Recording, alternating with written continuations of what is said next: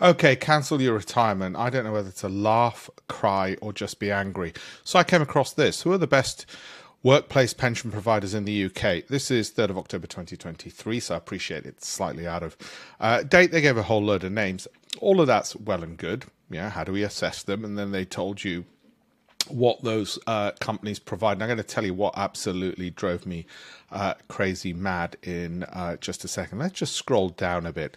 Let's compare the funds. Oh, okay. This chart shows how Penfold, one particular one, compares to our peers based on actual annualized returns since June 2019 until December 2022, which is, by my reckoning, a two and a half year period. Fine. Okay, call it three years. Now, four and a half percent. Oh, Okay.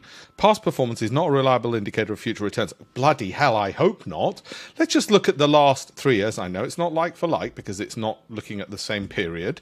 Uh, but over this three year period, the NASDAQ was up 30%.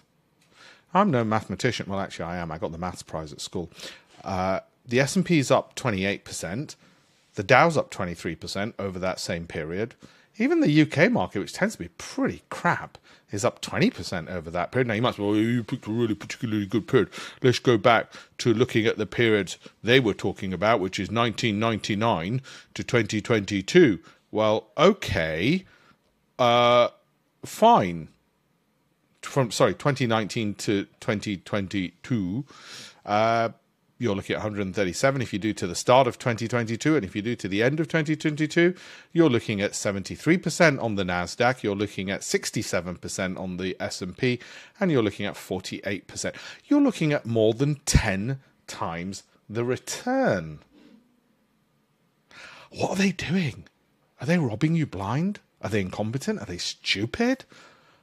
That's the definition of the best workplace. But Listen, there's a conspiracy. They just don't ever want you retiring. They need you in the work, and employers are more than happy to make sure you stay in the work, uh, in your job. They do not want you retiring.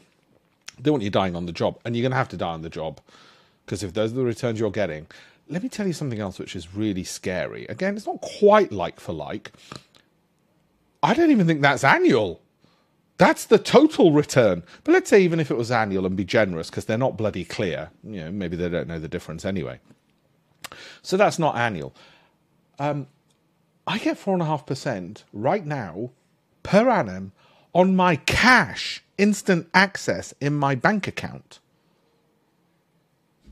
without any risk. And that's the best? Oh my God. Okay, so UK uh, workplace pension users are screwed. I'm sorry, you are absolutely royally screwed. I've written a ton of books on this. Uh, 18 actually, you can see them over my shoulder and in my Financial Times columns as well, uh, and what needs to be done. Have a look at alpeshpatel.com forward slash links. That will help.